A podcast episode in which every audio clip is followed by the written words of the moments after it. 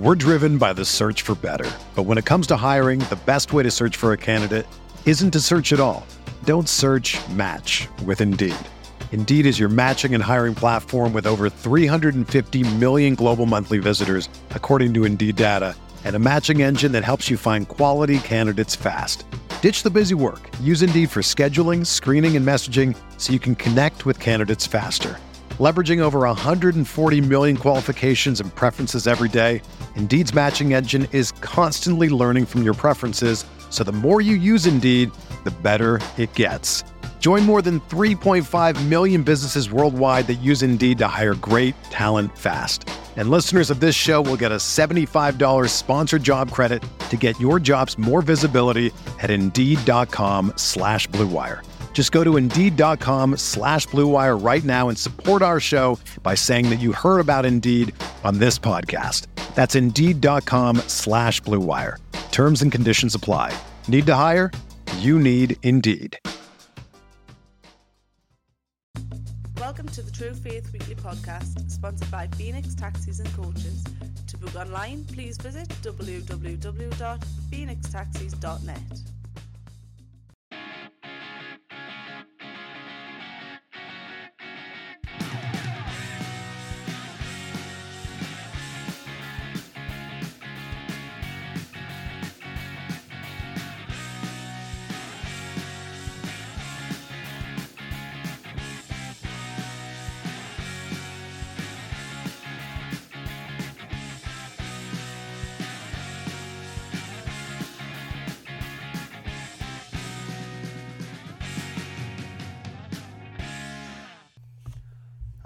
and and welcome to the True Faith Weekly podcast. This week I'm joined uh, by Ben, Hello. Sai, Alright. and Mike.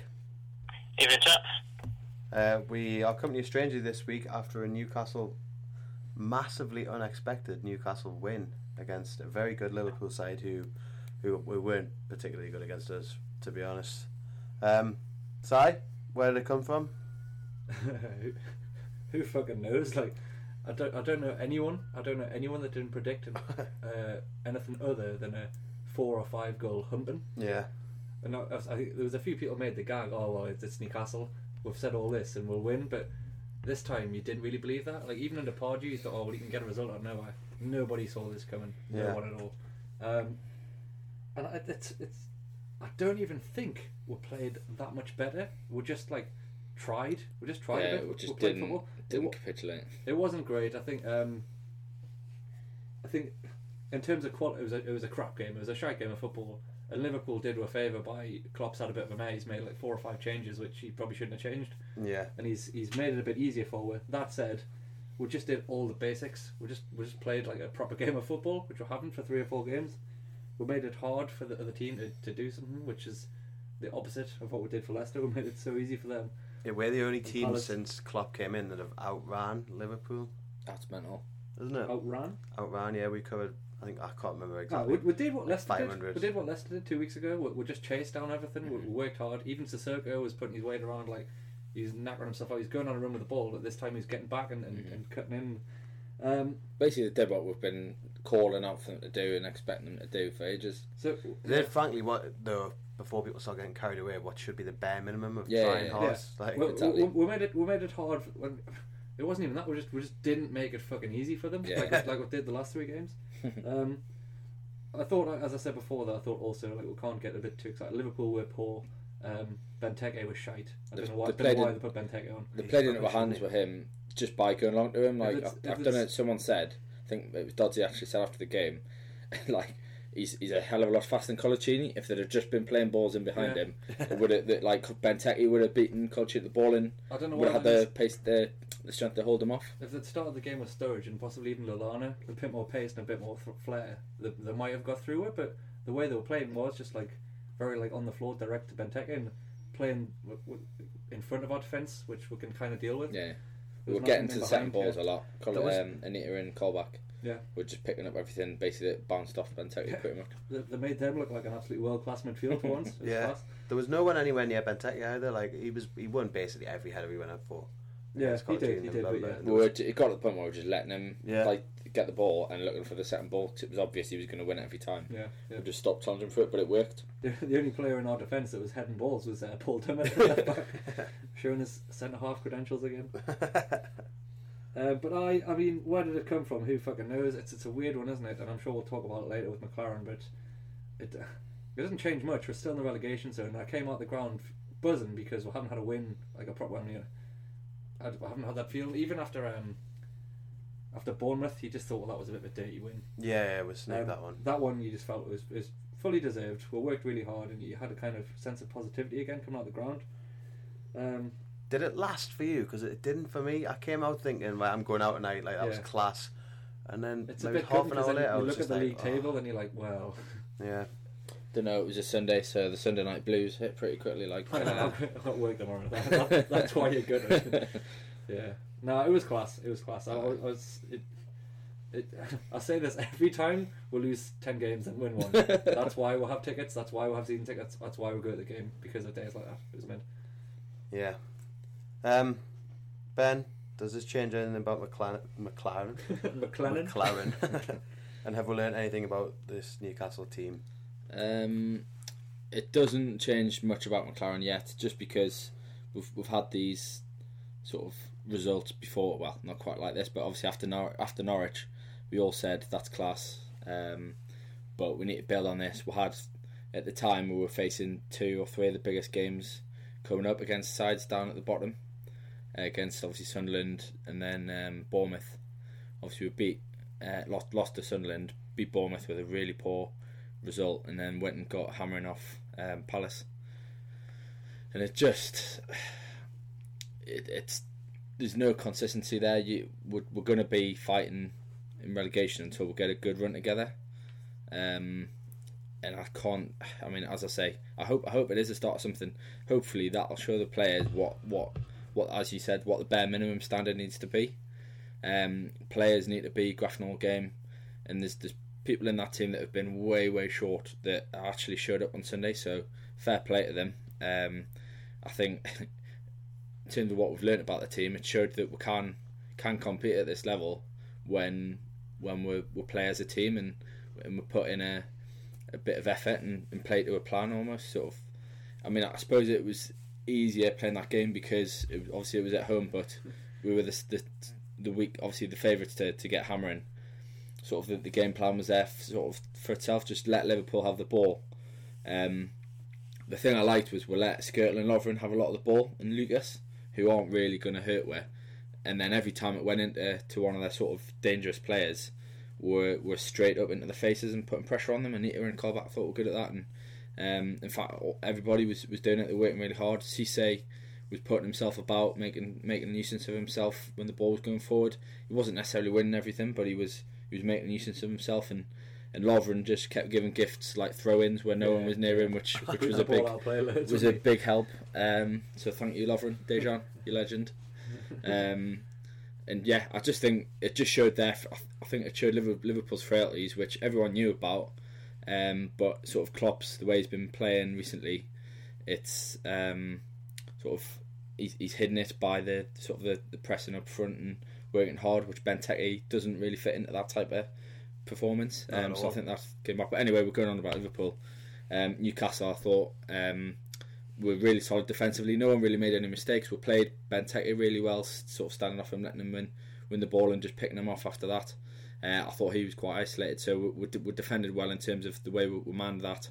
Um, there were there were a couple of moments where we, got cut open, but finally we got some luck. Um, the, the Sturridge chance in the second half was massive. I, I don't know who.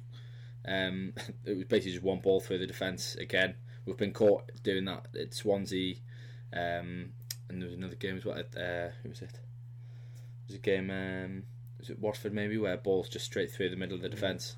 Players getting on the end of it, but Seems uh, to happen a lot. yeah, so it's, it's still we've still got issues there, but thankfully we we've got the look. with- Moreno as well. Well, I.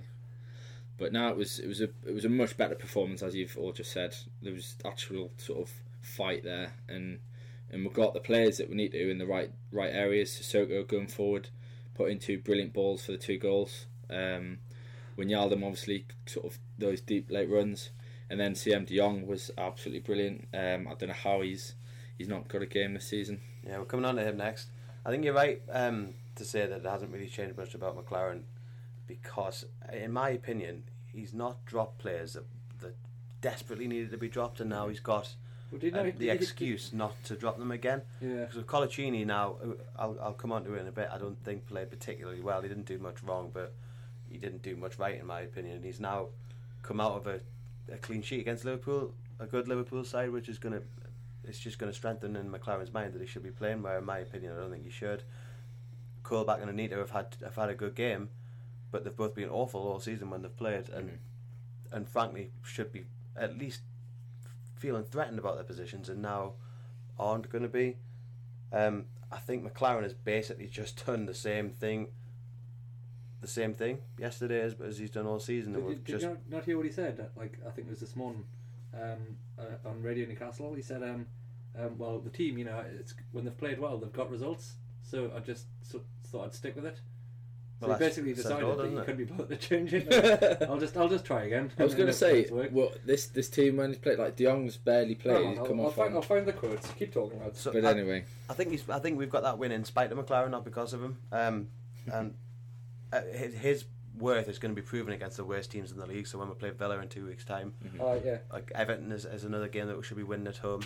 That's when we'll find out if anything has changed with McClaren. Not Yeah. not this one. Steve McClaren, this team, they've got us results when they've played well. They've been terrific. So I thought, let's just stick with that. What's that? Everyone's like crying out for something. To fair, he- I like how he was talking about confidence all week, and then that's that's going to do the confidence a lot of good. I, that's I I didn't have He anything else did, he to, did put to De Jong go on. and, and he stuck with Cisse, which he hadn't before. So he, he did change it a bit. Like dropping, dropping I was Perez gonna, was, they've got the results. They've got a five-one hammering against Palace, Yeah. mate. That's what they did. yeah. De Jong was the one that uh, like the entire city's been crying out for him to get a, to get a sniff. I thought dropping Perez was brave. He hasn't done much recently, and then that was the right thing to do and give De Jong a fucking game. At the same time, I thought one of my mates uh, made a good point at work. Said he put he's dropped the two easiest players to drop in terms Yeah. of Mitrovic, who's not really done a lot yet, and he's obviously still still a young lad. He's not going to be Yeah. commanding a place yet. And Perez, who hasn't really done much wrong, but he's he keeps getting put out on the left, and then he's he's just wasted. And it, it was an easier decision to drop them two, whereas all the big characters, who okay, it's Sissoko and Wijnaldum, you do, wouldn't necessarily want to drop because of what they could do, but definitely Coloccini, um, Dummett, like th- th- there's players in that team that uh, sort of warranted getting dropped, and he didn't drop them. He didn't didn't have the the cojones Yeah. to, to do it. Coloccini's the one, isn't he? He's the captain. That's the ballsy decision that, Mhm. a, that a better manager would have made by now. Um, I can't believe we've just done Liverpool two 0 at home, and it's the most depressing like It's sort just of not because of mundane podcast we've done because yet. of how. But I mean, yeah, I know.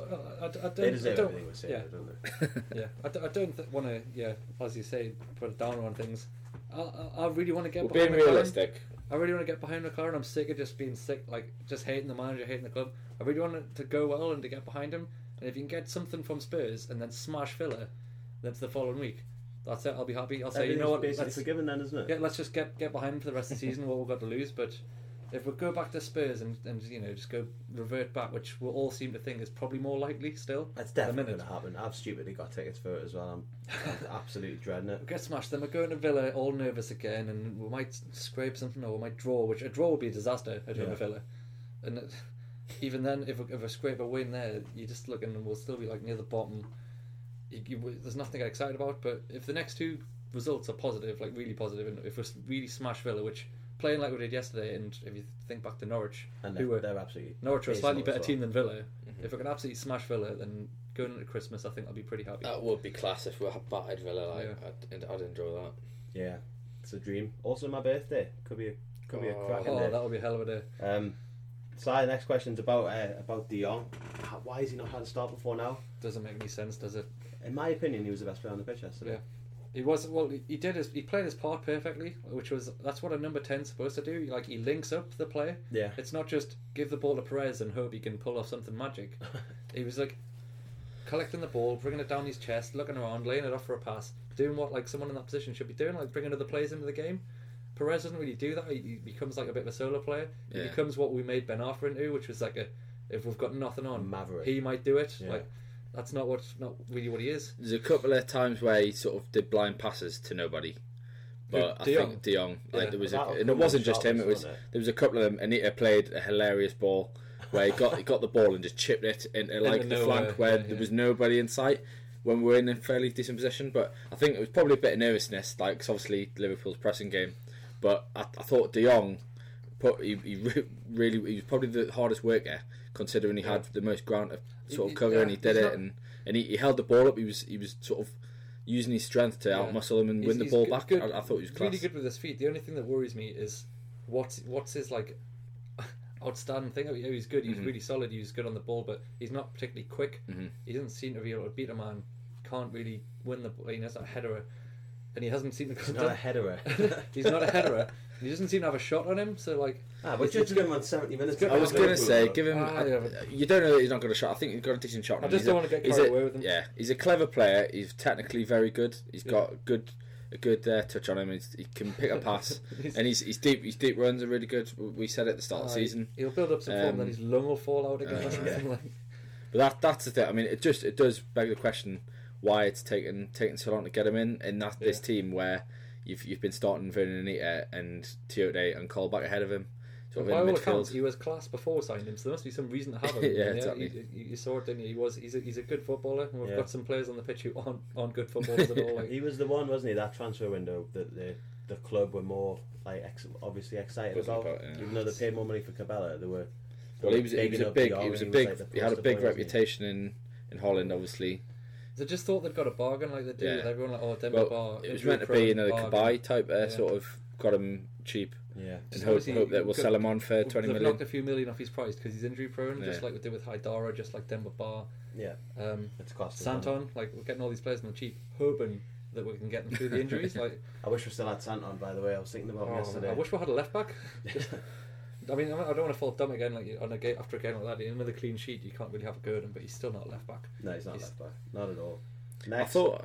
Oh, yeah, go on then. Next, the next thing uh, we've got to discuss. Uh, it does it does seem harsh to criticise him so much after beating Liverpool at home, but McClaren subs were, were just an absolute joke. Like, They were baffling, I wouldn't weren't have they? even considered any of the three subs. the only all. one, the only one I'll give him, which you, you're probably going to shoot us down for it, I'll give him the Gouffran sub because because Anita and Colback were both on yellows. Yeah, I- like we just had no midfield. They couldn't make a ta- challenge.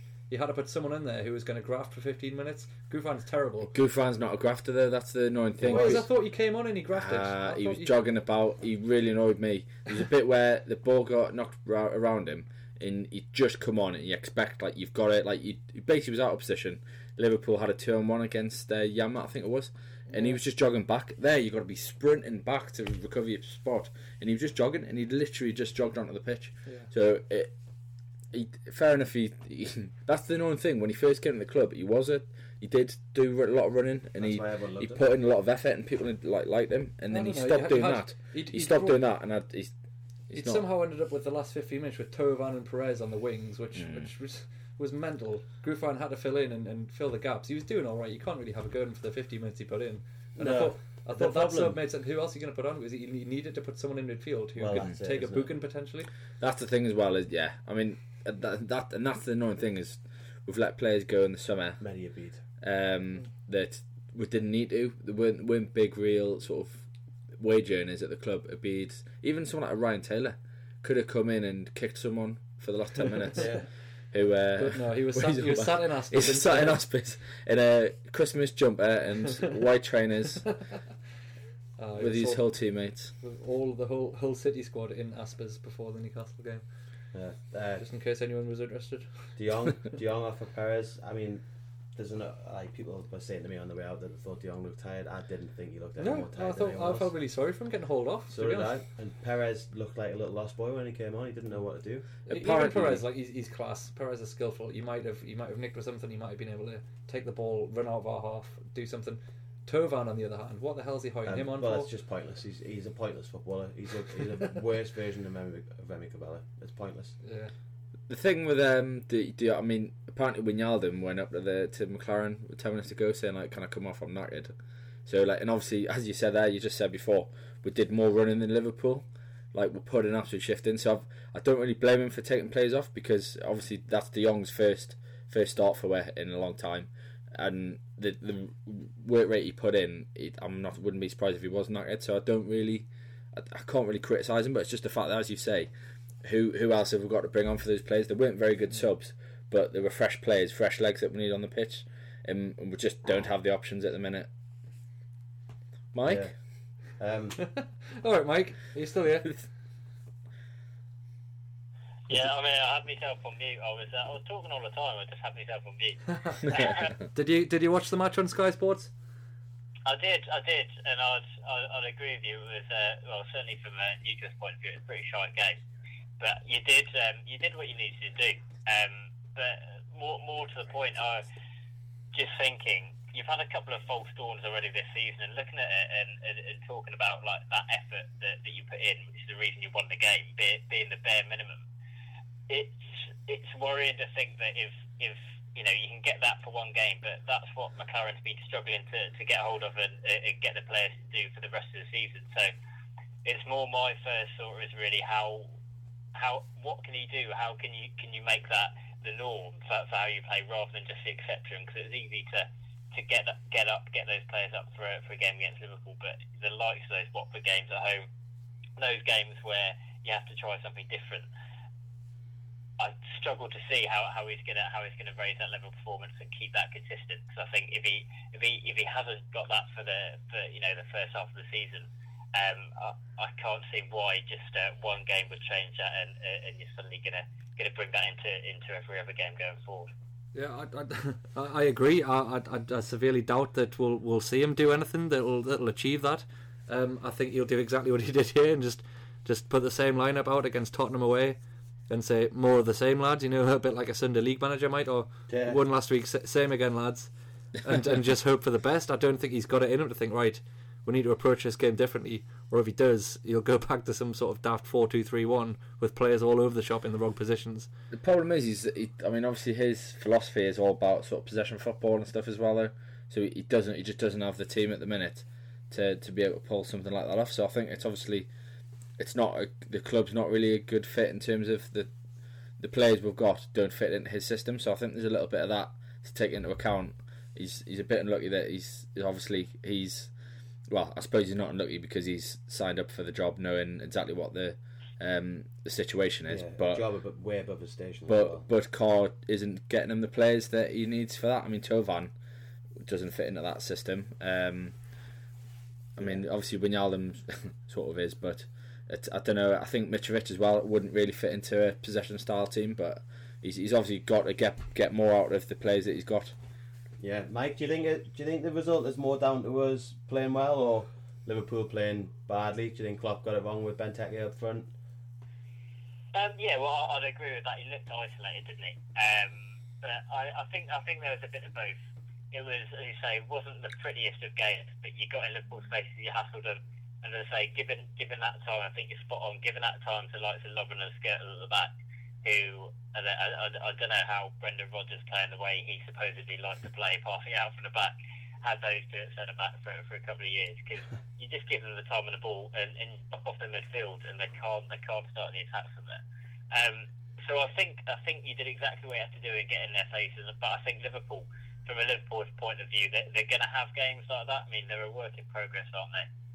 They've been brilliant in the last few games on the road, um, and largely when Klopp's come in. But they're- he's only been there a couple of months, hasn't he? Two or three months. It's going to be a, a- a fair while till they get that consistency, um, uh, uh, and he really moulds that team into into you know week in week out doing that job, and they're, they're missing a couple of players. And I think that showed. Um, but I think that will come. Um, but I think it was a bit of both. They're going to have their off days, and I, and I think you know you, you stepped up and you, and you got in their faces, and, and, and then you then got the goals with a, the, the little bit of quality from, from two of your better players. But I think um, I think as I say, it's it's probably not those games that you have to worry about so much, is it? Because you think the the likes of the Sissoko's and Ronaldo's in that game, they'll probably have a bit more a bit more space in games against the bigger teams like Liverpool.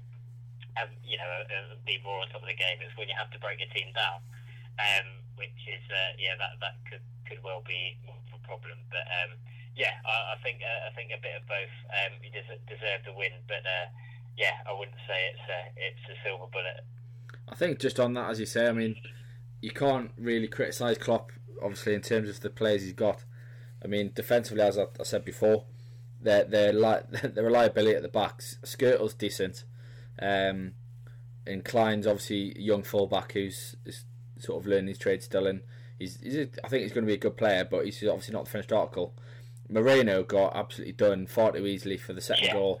Um, and he, he's not really a defender. He, he looks like he's he's more bothered about going forward.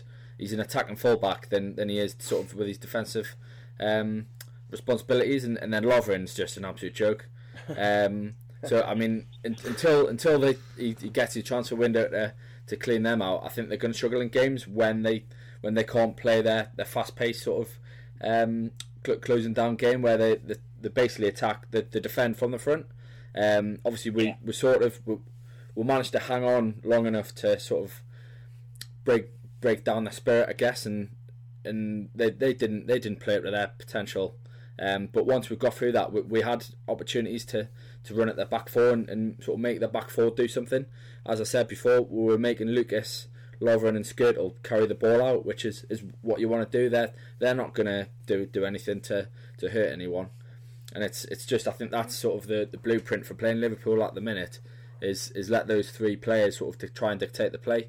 Um, I mean, they'll as I said, that they had an off day. They, they had their chances where all it took would one or two of those goals, and I think we, we would have got very nervous and, and probably done it what we did against Chelsea and, and dropped points. But, but at the same time, I think we we were solid enough. We deserved to get something out of the game, so um, it was a good good result.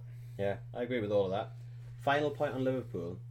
Since when has Joe Allen had that hair and beard combo? like, I'm sure the last time I saw him, he Yeah, had just a short back and sides. I think and- I saw. Can't, I can't remember who it was, but someone someone wrote in one of the match reports today, just like basically he thought he was Pirlo, and it's just like he's not. yeah. he's got a beard, beard and playing deep line midfield, but nah. Yeah. I think he just he just plays a five yard square ball all the time, doesn't he? You don't actually Yeah. see him doing anything progressive in a game.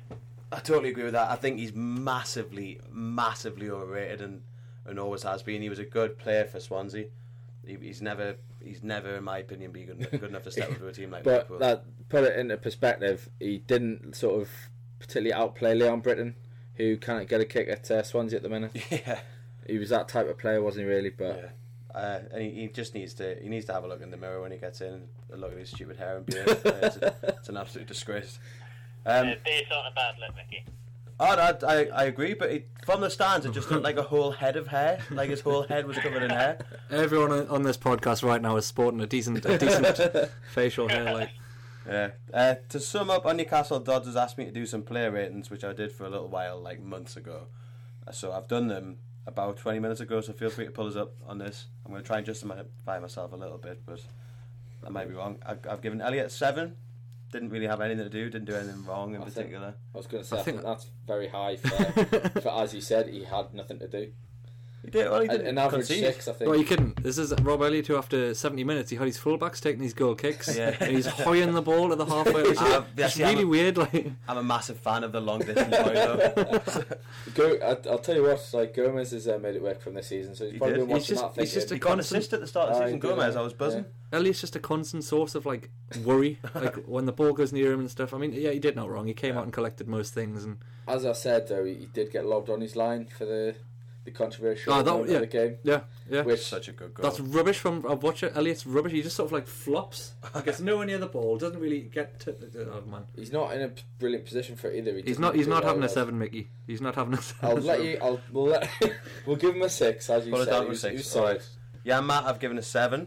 I don't think he made any particular mistakes, but he doesn't. He still doesn't look like he actually knows how to defend. I like how you started off. You've given two very good ratings of seven for two players, and you said they didn't actually do anything. a seven's kind of my average point here. Really, I would have said a six. Is a I know, but we're like we won against Liverpool. so oh, I've- God, I've- everyone gets a boost of rate. A I've bonus one. yeah. Fair Um, play. the thing for Janmaat is he didn't really have that much defend to do because they just targeted Dummett with Ibe, yeah. who I'll, I'll come on to. Coloccini, I've given a six. He didn't win a single header. He, he just looked really shaky. I think we've, I think he's been lucky that he came up against uh, against Benteke rather than Sturridge or Right. Origi in that You, game. you had Benteke on the floor. He never really got beaten, and he was he was cutting out a lot of passes and interceptions. I think six is harsh for, Col- Coloccini. You're wrong, Mickey. You're wrong. And Mbemba, I've given an eight. I thought he was. He was I thought he was excellent. He didn't win a header against Mbemba either, but he's only five foot eleven or something, so Benteke, you mean? he's got no chance. He didn't beat himself in the air. No. Yeah, so he didn't beat Benteke. Um, I think he looks excellent. He looks excellent with the ball as well. Dummett, I've I've given a what I feel like is a harsh six because I thought Ibe just skinned him a lot. No He did. about it. He did. And if Ibe had been ha- having a good game, I think they would have scored from some of those. So What was annoying me about Paul Dummett um, is something that uh, Stephen Taylor used to do for years, which was he'd kind of have the, def- the the the well, he had Ibe running towards him basically most of the time, and he'd retreat thirty yards yeah, before Danny doing Simpson anything. that as well. Danny Simpson-esque, yeah, and, and then let them do the cross. You let them make the cross. Either you close them down and he beats you, which is a matter, but you just to do something, stop the cross, just just stand up. Yeah. But instead, he sort of, he retreats thirty yards. He lets them into the box, and then they still make the cross. Like that's a, that's shite fullback. That's Yeah. rubbish. I said to my dad at the game, I, I, f- I feel dead sorry for him because he's like he's not a left back and he's marking. In the last two weeks, he's had to mark like Bolasie and Zaha, Oh, and then Jordan Ibe. Like just getting these rapid, like rapid little players running at him, and as a centre half, you don't actually get that that much. Like you, I, so Yeah. I, I really feel for him. What I said to my dad was, I bet he was dreading this after how how bad he was against Palace. Um, He's been hung out to dry a little bit, isn't he? But I suppose the problem is he's having to do a job because there's not really anyone else. Yeah. Uh, Colback, I've given a six. I don't think he really did very much. I think a really stupid booking early on just took him out of the game. Uh, like, to, to be honest, I think that's harsh. Fair. So Colback was all right. To be fair, I think we've, we've missed him before now. He wasn't obviously he wasn't. He's Really- comfort- what I like is, and what we miss when he's not there is he's happy to receive the ball anywhere, and he won't really lose it. Yeah, and that's he, true. he just he keeps. I thought I thought the game was won in midfield myself. I mean, and, and you're going to move on to Anita. Uh, you're probably going to give him um, something something generous. I've given him. I've given him a seven. Yeah. I Um, thought he I was thought better on the ball than Colback. I thought he was more. He was running around the pitch more than Colback. He seemed to be putting in more challenges than Colback. yeah, His booking came a lot later, though. It's easier to be putting in challenges uh, when you when you're not booked because you know It's you're not risking soft his was his well. was his was rubbish as well. The- the- Anita's. yeah. Is that disgraceful booking? Just- Never Oh, yellow? I Step- thought step Anita's on was the a, back. a definite, definite yellow card. really just like he seemed to sort of didn't really step on the back of his foot or whatever, but it was a soft one. I thought. I thought it was definitely a yellow card. He was really Fair late. I, I, I was going to say, it's the kind of Oh, booking that you don't get when you're not really trying. Are we I, getting might, the wrong I one might be mixing them up. Then There was a I- Colback's booking then that was a mare. Oh, It was here one way to he here just we like go step again on the with- back of his foot. Here's I factual inaccuracies. It's what we do best. Yeah, Anita like clattered someone in the middle of the pitch really late. Oh no, he did. I sorry, I remember it. But you don't- you don't Someone get got those- booked for a really soft one. It wasn't Anita. You don't get the booking that Anita got without really like putting the graft in as much as you can. So I wasn't Yeah, too yeah. upset with that one. Mhm. Sissoko, I've also given a seven. Uh, I thought defensively he was miles better than he has been. He was tracking his man most of the time, most of the time, which which for Sissoko is excellent. He created two goals. Seven's probably quite harsh for him, but as you know, I fucking hate him, so that's all you're getting. Wijnaldum, if, I've you get, given if you get two assists on footy man, you're not getting a seven. No. you're getting more than a seven. uh, Wijnaldum nine. He took uh, his second goal was a really classy finish. Yeah, it brilliant. Uh, wasn't it? first one, first one, he's he's done well to get the shot in. It was going wide. It was an own goal, but Mhm. we're a Toon fan, so we'll give it to him. Lovren, thank you very much, and Skrtel. De Jong, I've given an eight, despite having said he was the best player on the pitch. Wijnaldum has to get a higher mark because he got both goals, which is, is stupid, but that's just the way He's it won with the game, man. I thought De Jong was, was excellent. I thought he was really really good and really clever on the ball. He's moving around the pitch well. He was strong. And he, he worked really hard, and I was I was gutted to see him come off. I thought he deserved to stay on and get the applause at the end. Yeah. So you've basically given the team sevens and sixes and a couple of uh, A couple of better ones. Yeah. and With I've given a six. He worked hard, but he didn't really do anything good. I think I think we'll have a think about that feature in future and when we do I would say. I would say six for Cisse is harsh. Given I think he worked really hard. um, He did, but he and he didn't. and he caused them a lot of problems to the point where it kept them un, un, un, we were nervous and it kept them uneasy and that we won a couple of throw-ins uh, from absolutely nothing. Um, that kept work in the right end of the pitch and Yeah. it, it, it helped the defence out. I thought Cisse was good for, and he, for he the. kept working, and he, he he's not. I mean, he's he's not a brilliant player, but he. He, he was holding the ball up and just making a nuisance of himself. I thought he put himself about really well, and I, I think Yeah. he would deserve the For, seven. for how unsuitable he is for the Yeah. for the lone striker role, I thought he did a really Yeah. good job. Like mm-hmm. That's fair. His only chance when we, Oh, me and yeah. Ben just watched it just before this. Like he hasn't fouled him, but what a miss! He was like three Yeah, yards out, yeah. yeah, and he's put it a good He two shouldn't- yards wide. he shouldn't have cut in. If if he'd just kept him on the outside, Skrtel's not the quickest of players. I'm talking I about rec- the other one. I'm talking about the one where he, he gave the foul in the box, and he just blazed it wide with his with his left foot. That, Oh, that yeah, was also a, a really good chance, and he's just They gave a free Fell- kick for that, though, didn't the ball, Ah, yeah. From absolutely nothing. Mm. He has he's a good foot away from the player. I don't know what he's been given given anything for, but yeah, Just that was a massive chance. I couldn't believe that that uh, he, he missed the target on that one. Yeah. So. All in all, my ratings were pretty much wrong. Um, I'll give you some more next week.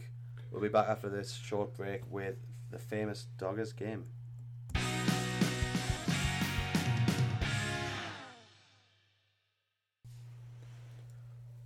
Alright, so it's it's Doggers game. The first I'm gonna do two of these this week. The first one Dodds has sent me via WhatsApp and uh, frankly it just makes no sense. So and, and, or, or another alternative messaging. Oh, he's lost his voice and his ability to send send messages. Sen- sensible, sensible WhatsApps. Yeah. So, remember the rules are. Um, I'm going to read out a list of facts about a player who has played for Newcastle. You can't guess until after the first two clues, and um, what's the last one? One guess each. One guess each per round. I was born on May the 23rd, 1976. I also think that this guy has been used before for this game. Cool. I am five foot nine inches tall. I won the 1995 League Cup in my domestic league. The most prolific period of my career was at NUFC, getting seven goals in 42 appearances Peter Lovenkrands. compared to a career average of three goals in almost 400 games. That doesn't make any sense. Not Longcrantz. It's not 11 grand, no. What I think he means here is he got seven and 42, He normally got three goals a and season. average three goals a season, yeah. Over four, oh, Right. played 400 games. Good one, Dogger. Keep him coming. So, uh, despite almost 100 games played in the Premier League, I was only ever given one Scotland cap, and at the time, Kevin Gallacher. Scotland were even worse than they are now. Not correct. Scored a memorable equaliser at St James's Park against Man United in a 1 1 draw. Andreas Andersson. No. Scottish. Oh, Scottish. Stephen Glass. Stephen Glass is correct. Yeah, there was only really that one clue that didn't make sense. Now I've read it again, but it was I, it annoyed We me. understood it immediately. Like I know it was probably poorly written. Yeah, so I'm gonna I'm gonna do. Sorry, I don't think he's been used before though. I don't think he has. No. I feel like he has. If anyone wants to let us know if they Uh, I was remember going it, to say anyway. This is a great, great segment. yeah. It's the second, Oh, and then have you done your own Doggers game? second Ricky? Doris game. Yeah, I was born on the 31st of July 1981, and I'm six foot one. I bet you everybody thinks that he was more than six foot one as well. I s- Right. I scored 17 goals in 375 games in my career, including seven for Newcastle. Albert. and one memorable volley. I signed for Newcastle for six million pounds in two thousand and two Oh, cool. and left on a free transfer. No. I was voted the Bramble? worst. Yeah, that's right. Yeah, Ramble. Yeah. that is Bramble. Oh, Uh, Who was the volley against? I can't remember. I just remember he scored. A, I remember the volley. I remember seeing it and thinking like as if Titus Brambles just done that. didn't he score an overhead kick against Chelsea as well? Yeah, he did. Uh, the rest of the clues, I was voted the worst player in the Premier League in 2003-4. My brother played international football for Montserrat. I have been linked to numerous sexual scandals, including, allegedly. Allegedly. including one with my brother linked to. And I was sent off for Sunderland at St James's. Very right? nice. So tha- that was Dogger's game. I'm actually going to give it to you this week, Mickey. Your game was better than Doggers' game. Yeah. Well done. Ah, that's made me feel so good. Right Um, I also have Dogger's listener challenge. Oh, here we go again. Oh God. So Mike's champing at Everyone. the bit to give us his uh, Premier League review. I will tell you the answers, the answer to this at the end if you haven't already got it. Name the former Premier League player to share a surname with one of his former clubs. Hang on, if this is the listener one, is it? We're not meant to. Oh, we're not meant to answer. Oh, I don't know. Name the what? Name the former Premier League player to share a surname with one of his former clubs. I don't know the answer, so I was going to text odds for it. So we may give you the answer at the end of the quiz, at the end of the Stephen, show. Stephen Newcastle United. We may not. Well, we'll leave that one uh, just pondering there. Uh, we'll be back with the Premier League section.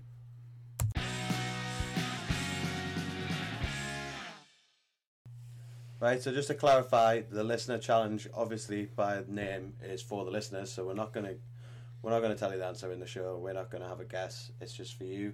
So tweet us if you know the answer TF Weekly Pod. Is it TF Weekly Pod or TF Yeah. Weekly Podcast? TF Weekly Pod. TF Weekly Pod. Uh, so now we're coming to the the section that we normally enjoy much more, uh, the Premier League section. Mike, there's quite quite a lot going on at the minute. First of all, we want to talk about Stoke.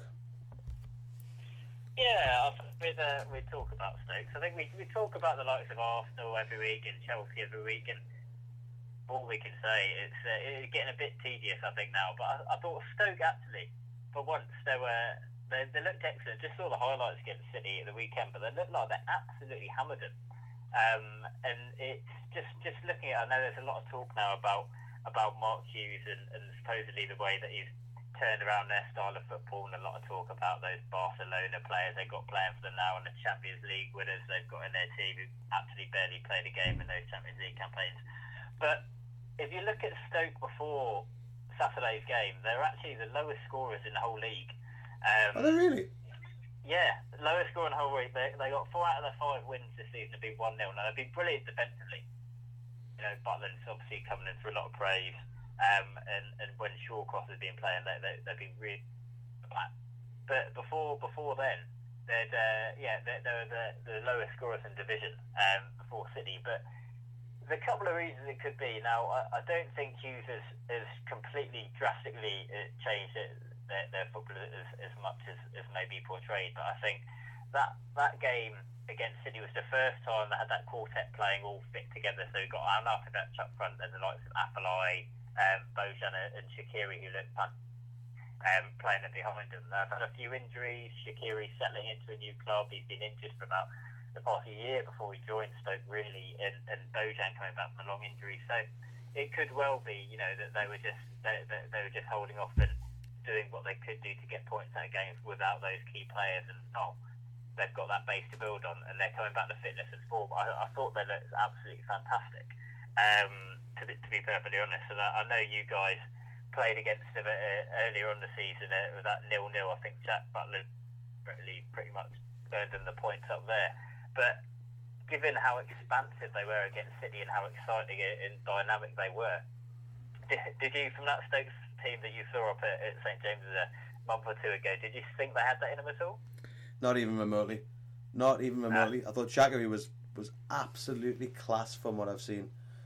Um, then and I Stoke- didn't think they'd have a chance, but their best players are absolutely amazing. No, I said did the did the thing had it in them. No, I didn't. Uh, Shaqiri and Arnautovic just looked like they've been playing together for ten years. Uh, we got we got nothing like that kind of Oh, you performance mean on against Stoke Man when they were when they were against us. Yeah, not even not even remotely like that. It was like watching a completely different team. They, I think as well they've, they've I don't know. I mean, against us, they, I mean, obviously how poor we were as well. They just didn't turn up. Um, I think Bu- Butland basically got them the points, but uh, they've they've got some really quality players there that could could be really really good. I mean, Shaqiri, as you said, is absolutely class. He's he's like the type of player that you could see just completely tearing teams apart given space, which I think you'll get at Stoke.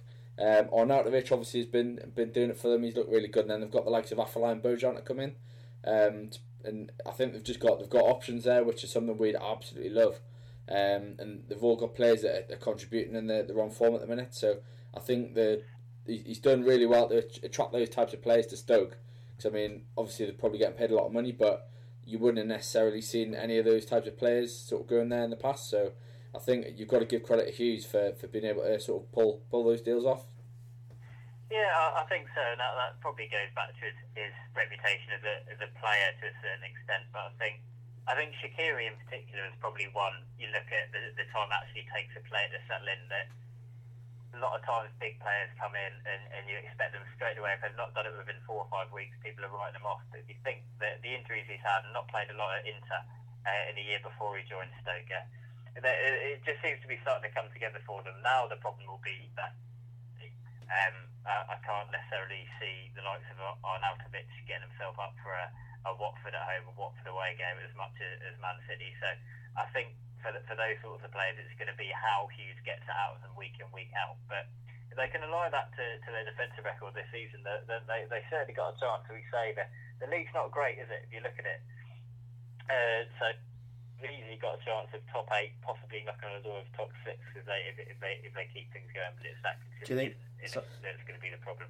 Yeah. Do you think they'll be able to keep hold of those players at the end of the season, though? Surely, if if he, I mean, it's only one game, but if Shaqiri keeps playing like he did at the weekend, surely there's going to be bigger teams than Stoke sniffing around, and anyone I'm, I'm, and anyone yeah, in the right I'm mind's going to want to I'm jump sure ship he probably went there thinking that, didn't he? Really, he didn't really have a look at Inter, and he just needed to get himself back playing football and, and back in the public eye, so to speak, again. So, um, yeah, you wouldn't be surprised if he can keep that for a year and, and they stay injury free. um, you would be surprised, but I think if you look at a lot of those players, a lot of injuries and, and certain inconsistencies that have meant they've not really been able to stick it at a top club um, for for a, for a long period of time. So time will tell. And if Stoke can do that every week, every other week, um, then then they'll have a chance. But yeah, I think that consistency is going to be the problem, isn't it, for them? You could say it about any of them. though. I don't think any of them have gone there thinking Stoke. This is where I want to be for the, the rest of my career. They're obviously seeing it as a chance to rebuild their stock and show that they can uh, sort of play in the Premier League. And maybe he's adapted it a bit before maybe going on to getting one of the, the big sort of big moves to one of the clubs. I mean, you could see Shaqiri being the type of player that Klopp might sort of look to bring at Liverpool. Just think he would fit in well with that team of Coutinho and Lallana and the likes of that. So it would be be interesting to see sort of how long they can keep them all together. But obviously for for Stoke fans, you just got to enjoy it while you've got them. Yeah, I think- Yeah, I think yeah, you just got to appreciate that that's uh, that's the case, and, and know your position as a club. Unfortunately, I think don't you, and just enjoy it, enjoy it while you can. Um, but but but talking of that enterprising attacking style of play, I thought we'd look at a bit of some some comments that Ronald Koeman was making the weekend, and joining in the the general Klopp loving.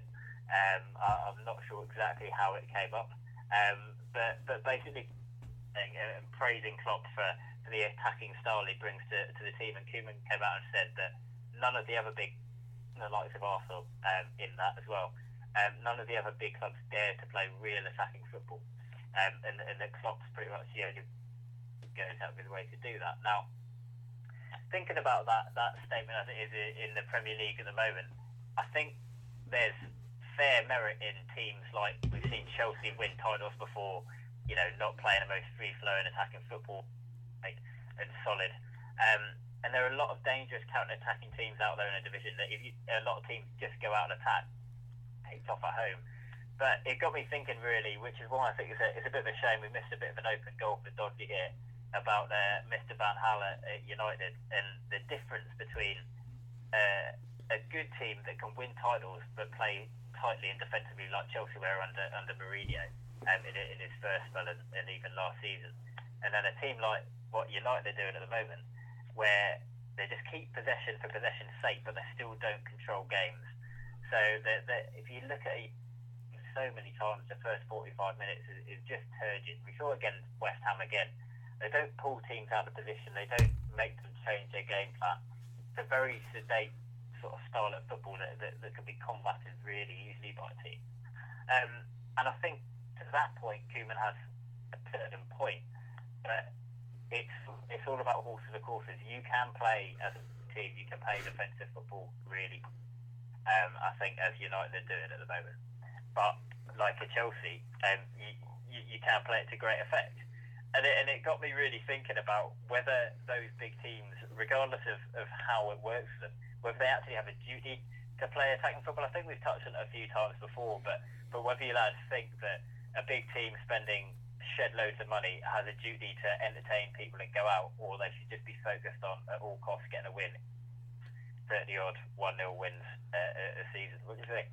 It just depends what you're after. I mean, uh, from in my personal opinion, if Newcastle were to set out, if we if we were a decent side where we had the choice of winning one 0 or or trying to play attacking football, I would always choose attacking football because I go I don't necessarily go to the football to win. Like obviously it's nice, but it's supposed to be an entertainment sport. The, by far and away, my best times as a Toon fan have been obviously when we've been winning at the same time, but it's been when we've been playing good footy, like the Robson years, when we were class and we were fast going forward. You can take defeats easier when you've played well and like the opposition team have, have been sort of Yeah, outgunned you, but when you're scrapping, scraping 1 0 wins and then you, you get Yeah. beaten that way, it's Yeah. tougher to take, isn't it?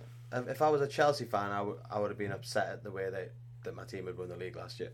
I, I mean, I would still have been delighted that we'd won the league, but if you're going and watching just uh, like defensively solid football, as much as I like to watch defensively solid football as a defender myself, it it's dull, uh, and 38 games of it is boring.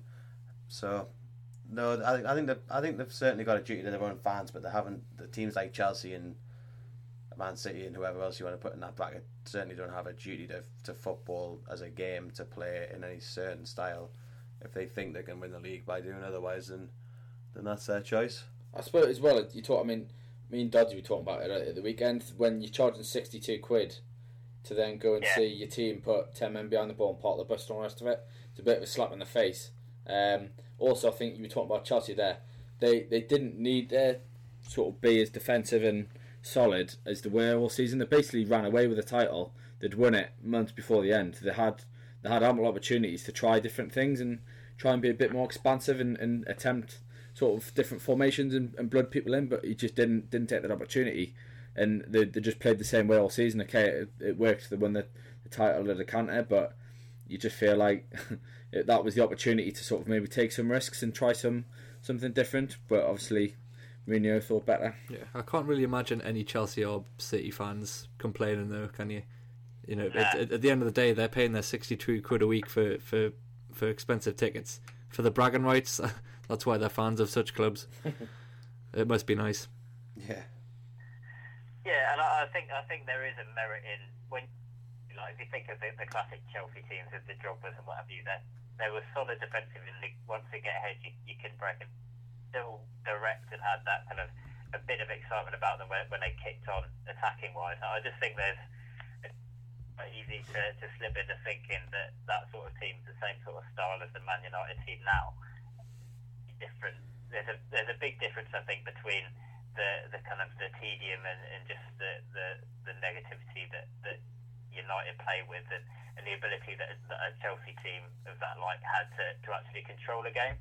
Um, it, just keeping the ball around around the back four and, and, and knocking about with three kind of holding sentiment uh, is a, is a, is a different case um, altogether. But I think I think we've done them and uh, we'll uh, we'll let we'll let Dodgy Van Gaal another week and, uh, and, and indulge himself. I'm sure he, I'm sure he's kicking off as we speak, just talking to himself.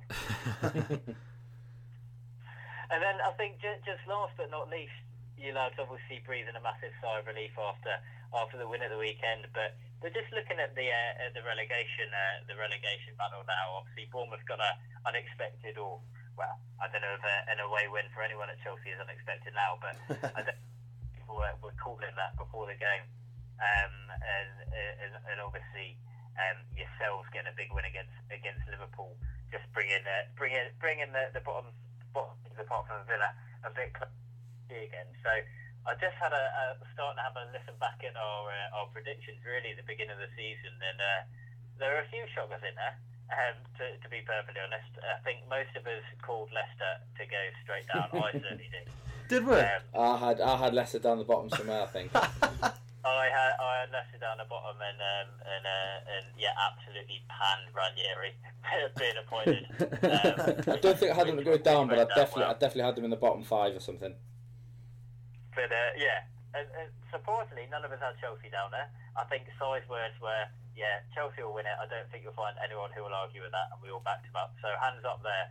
But I just think, looking at the actual teams that are, that are down there now, I'm going to have to revise um, my decision. I think I think we all called Villa to go down, and I don't think there's anything that they've done. Certainly not even this week, but, but in the last couple, make a change on that. But a horrible feeling about Sunderland that you have as well. But Sam Allardyce is just starting to, to, to, to tick away, and it's ugly, but he knows how to get teams out of it. And I called him to go down at the beginning of the season. I still did a few weeks ago, even after Allardyce had come in. But signs starting to show that that they're finding results and, and they're creating quite a few chances against Arsenal um, from, from looking at the highlights. Um, and, uh, and I've just got a feeling they're going to find a way out. Which with Villa down there, you've got to think Bournemouth will stay down there as well. And then there's a, there's another space up for grabs. So yourselves will be knocking around there. I should imagine coming in. And then you've got the likes of Norwich and a, and a Swansea that could get dragged into it as well. Don't forget So- Chelsea. Oh, and of course, of, uh, uh, of course, that there'll be a no. I don't want to make any more predictions like Brentford going down like last year around that. So you just watch Chelsea just drop like a stone. I'm sure. Next season, Mike, can you do us a favour and predict Newcastle will get relegated? We'll probably win the league. Yeah, I can't believe I'll that. see, I'll see what we can do. But I, I don't know what you think now about. Obviously, we, we've talked about yourselves quite a lot, but certainly those teams in and around you now. I think I think Bournemouth will lack lack the firepower to stay up. To be perfectly honest, uh, I know the, the game when you when you when you robbed them away from home, they, didn't really get behind you that much for the, for the possession they had in the final third. They should have created more clear cut chances. I think they lack that cutting edge to stay up. I think Villa are definitely down. There's no coherent structure to their team, their squad, character, organisation, you name it. There- There's nothing there that you could really hang your hat on to stay up. And then I think it's it's going to be one of the likes of a, a Norwich or even possibly a Swansea um, if things continue to go how they are and, they hold on to Gary Monk. Um, I don't know how you, you rate yourselves against down there, like the likes of a Norwich, the likes of a Bournemouth. Um, do, do you see yourself head and shoulders above those guys, or are you, uh, you, you're worried they could pull out a run and, and, and, and stay up? Because I know quite a few of us thought Norwich would stay up at the beginning of the season in particular. Yeah, not not by any stretch of the imagination do I think we're anywhere anywhere near ahead of any of these teams. Uh, I think we're we're going to be right in the mix for a relegation fight till the very end of the season. I completely agree with you about Villa and Bournemouth and Sunderland. We were talking about it, I think, on the radio show on Friday that Allardyce is just going to do enough. It's going to be absolutely minging to watch. They're going to be a disgraceful team again. They'll probably finish with less than 40 points again, but they'll stay up. And it, it's just awful. It's awful. Um, and then, as you say, it's probably going to be between us. Sunderland will be in the mix, but I don't think they'll go down. It's us, Norwich, Swansea, Yeah, it's it's a tough one. I think and possibly someone to plummet, like maybe Watford. We all had Watford that like to go down, apart from Dodds, who had them tenth, I think. So, so he's delighted about that. yeah, yeah, I think 10th or 11th slash pushing for a Europa League at some point. And- and- they're sitting comfortably in tenth right now, so Yeah. we'll see. Um, yeah, I think I think the results this weekend were kind of a reminder that the Premier League is is quite a hard league this season. There's people just just to coin like a, a, a Roy Hodgson phrase, anyone can beat anyone at the minute, but it, it's actually true. Like That's Bournemouth, specifically Roy Hodgson. Is Hod- that, I Hodgson- going say, did, did Roy Hodgson, was he the first one to coin that one? Hodgson used to pull that out all the time at Liverpool. He's just like, oh yeah, oh well, Why did you lose, Roy? Well, anyone, anyone can beat anyone. anyone in this league. It's just like it's it's, it's kind of losers talk, but yeah. Um, you know, obviously Leicester smashing everyone. Um, you've got Palace and West Ham up there, just keep getting points, and then you got Bournemouth at the weekend. I know, I know it's Chelsea, but you know, an away win at Chelsea is still like no mean feat. Um, we just beat Liverpool. No one saw that coming. Like people are just like pulling pulling points out of games that they shouldn't be, and the Premier League's so tight this year. I mean, there's a as you say that anyone out of that bottom six, maybe maybe seven if you want to include Chelsea, could could could go down. Villa Villa are done for.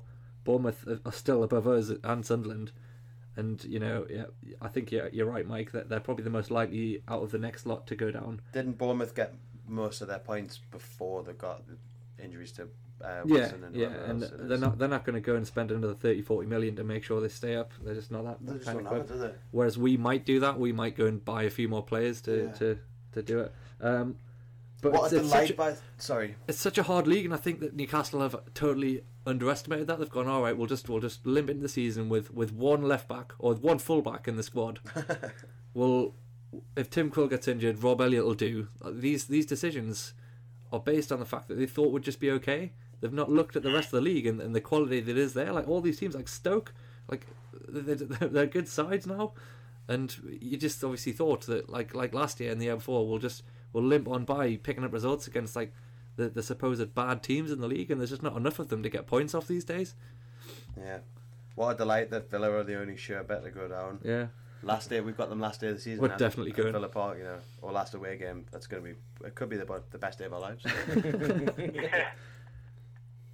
uh, just finally, Mike, how's Ipswich getting on?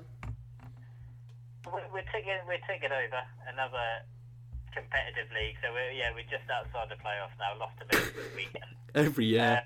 but uh, yeah, we, we, it's just a home form at the moment. We, we've drawn six out of the last seven at, at home, so we're we're we're struggling a bit to, to, to break teams down and get it over the line. Looking a, a lot better. You All right, uh, Podgy. More suited away from home at the moment, but but yeah, no, no, we're a bit of an upturn, and I think if we're in the round that the, the playoff fifth, sixth place again this season, I'll be pretty happy with that. Yeah. Lofty aims, lofty ambitions. well, it could be us in uh, in there with you next year. Like, if, oh yeah, I look forward to it. We'll be seeing you there. yeah. So Nolan hat trick I seem to remember last time in the championship. yeah, it was a good game. That I, I watched that in a pub in Leeds. Oh, Can't remember why. It was great. Um, so yeah, thanks everyone for listening. Uh, as always, get in touch with us on Twitter at TF Weekly Pod and on the True Faith, um, what's it called, Facebook page. Yeah. We'll be back on Friday with a radio show. Probably a bit giddy at the prospect of a, another win. Um, and then we'll be back with another podcast on Monday after the inevitable defeat away at Tottenham. Cheers. Thanks for listening.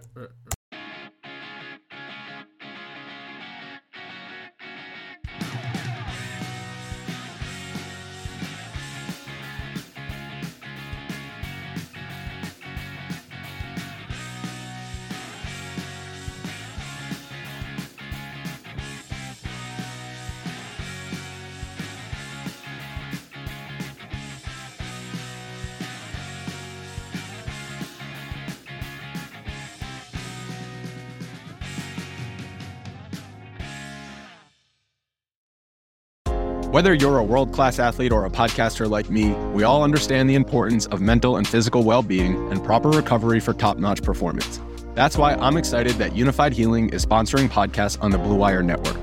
Unifyd Healing is a new and super innovative global network of wellness centers powered by Energy Enhancement System, or EE System. If you haven't heard of the EE System yet, then you'll want to listen up. This technology promotes wellness, deep relaxation, purification, and rejuvenation. Wherever you are across the globe, access to a center is easy and affordable. Interested in experiencing the EE System technology for yourself? Go to unifydhealing.com/bluewire to learn more and find a center near you. That's unifyd, U-N-I-F-Y-D, healing.com slash bluewire. No material or testimonials on the Unifyd Healing website are intended to be viewed as medical advice or a substitute for professional medical advice, diagnosis, or treatment. Always seek the advice of your physician or other qualified healthcare provider with any questions you may have regarding a medical condition or treatment and before undertaking a new healthcare regimen, including EE system.